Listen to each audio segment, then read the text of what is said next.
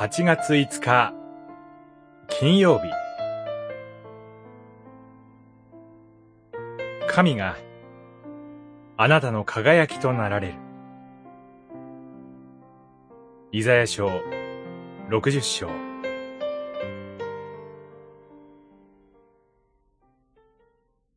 主があなたのとこしえの光となりあなたの神があなたの輝きとなられる。主があなたの永遠の光となり、あなたの嘆きの日々は終わる。六十章、十九節、二十節。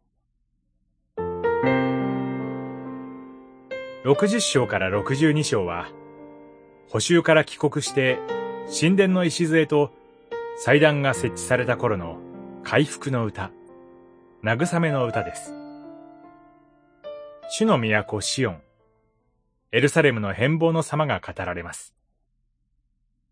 シオンの住民となる者たちが遠くから帰り、国々の富と捧げ物はシオンの神に集中し、違法人が破壊した神殿を今度は違法の王たちが再建するというのです。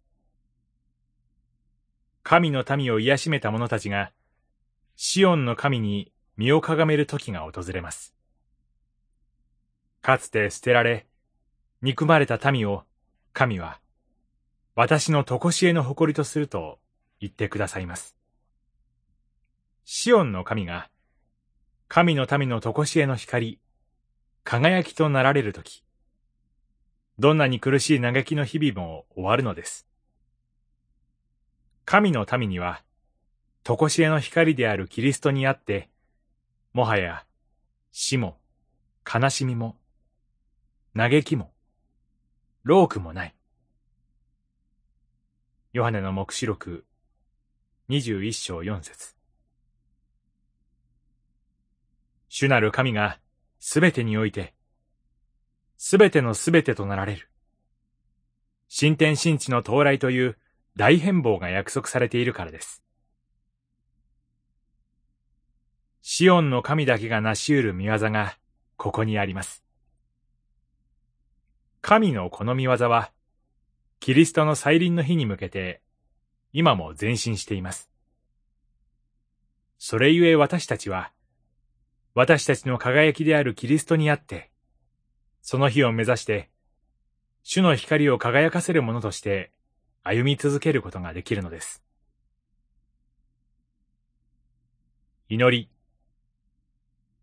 神よ。異なる場で生きている私たちですが、一つ、あなたの栄光を表すことができますように。